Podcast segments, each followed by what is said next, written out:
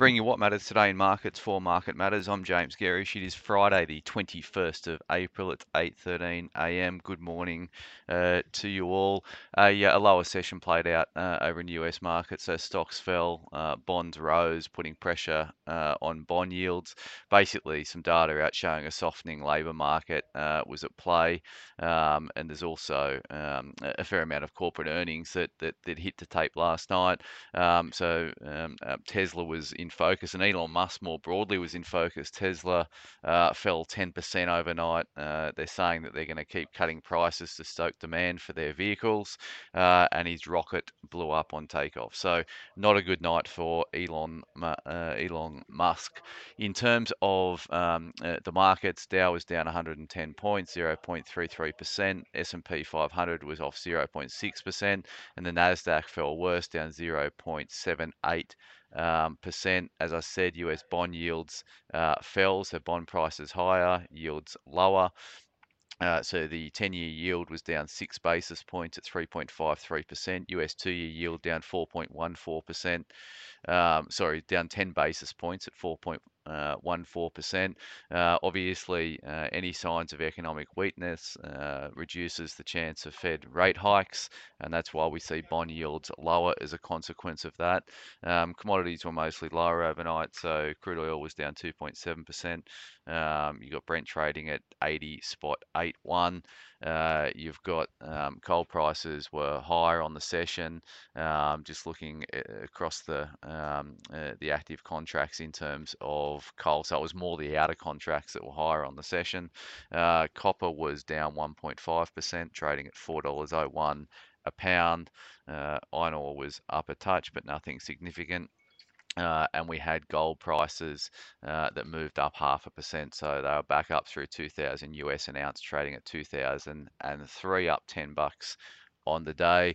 The ETFs that we track over in the US market uh, to get a read on what the sectors here will do in the commodity space, um, all lower. So lithium ETF fell 3%. Um, so 3.14% for the lithium ETF. Copper ETF was down 1.25%, and uranium ETF fell 0.72%. The US dollar index was lower, uh, down about 10 basis points, trading at 101 spot 84, and that put upward pressure on the Aussie, which is trading at 67 spot 43. BHP ADRs uh, got whacked over in the US market. They were down 3.2%.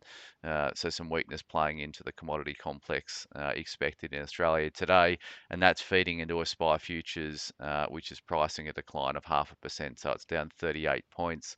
We're finally starting to see some weakness um, play out. We've been sort of flagging the lacking, the, the, the reduced momentum on the upside in the ASX, the transition from the edgier, higher beta stocks into the more defensive areas, and all of those things are a classic sign that the market is due a correction, or at least just a, a consolidation um, of its recent rally uh, that we've seen, which is about 7.2% from the lows.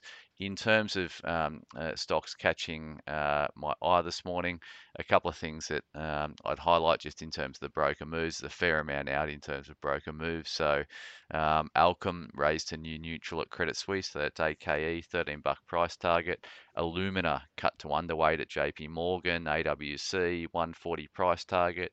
Bank of Queensland. Um, of course, they reported yesterday, but they had pre-released the majority of their numbers last week. Uh, JP Morgan's cut them to an underweight, so it's a sell equivalent, uh, and 570 price target. Uh, Morgan Stanley's taken a similar stance to Bank of Queensland. They've cut it to underweight and $6 price target, so a fair amount of pain happening for Bank of Queensland. We actually wrote about Bank of Queensland this week in our uh, portfolio positioning report, which was out on Wednesday. Uh, subscribers can go and look at our views around that. We think it's potentially a clearing of the decks. It's a squaring up of the book uh, as they look to attract a high quality CEO MD into that business. Um, over the next six months or so. So, um, while we don't own it, uh, we're not buying it now. There will be a time uh, that Bank of Queensland is back in favour, and that will probably correlate with the uh, the hiring of a, uh, a, high quality CEO if they can get one. Uh, Centuria Industrial raised to overweight at JP Morgan, 360 price target CIP. Challenger raised to add at Morgan's, uh, 752 price target. and it's also been raised to buy at Jefferies and 7.99 price target. Corporate travel cut to sell at CLSA 17.50 price target. Iluka cut to neutral at Macquarie, $12 price target. It's also been cut to underperform at Credit Suisse and 1060 price target. We own Iluka in our flagship growth portfolio. They were out with um, uh, quarterly numbers yesterday that were okay, um, but uh, nothing that the stocks had a really good run. So uh, that's something we're considering uh, aligned with Macquarie and Credit Suisse. Uh, Link Administration got a few moves uh, overnight. So Citi raised to buy 245 price target and so did CLSA and 250 price target. Woolies cut to hold at Jefferies, 42.50 price target. They've had a phenomenal run on the upside, Woolies.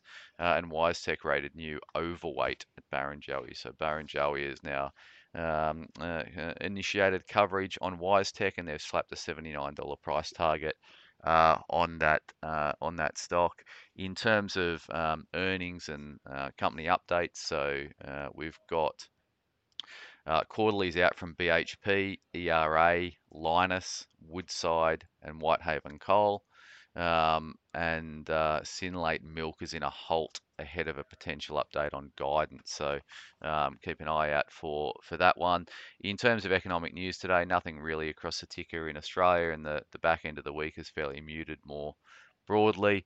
Um, so nothing to focus on uh, in terms of that. The market matters report today is going to be um, targeting the property stocks. Should we be looking at more property stocks in our flagship growth portfolio?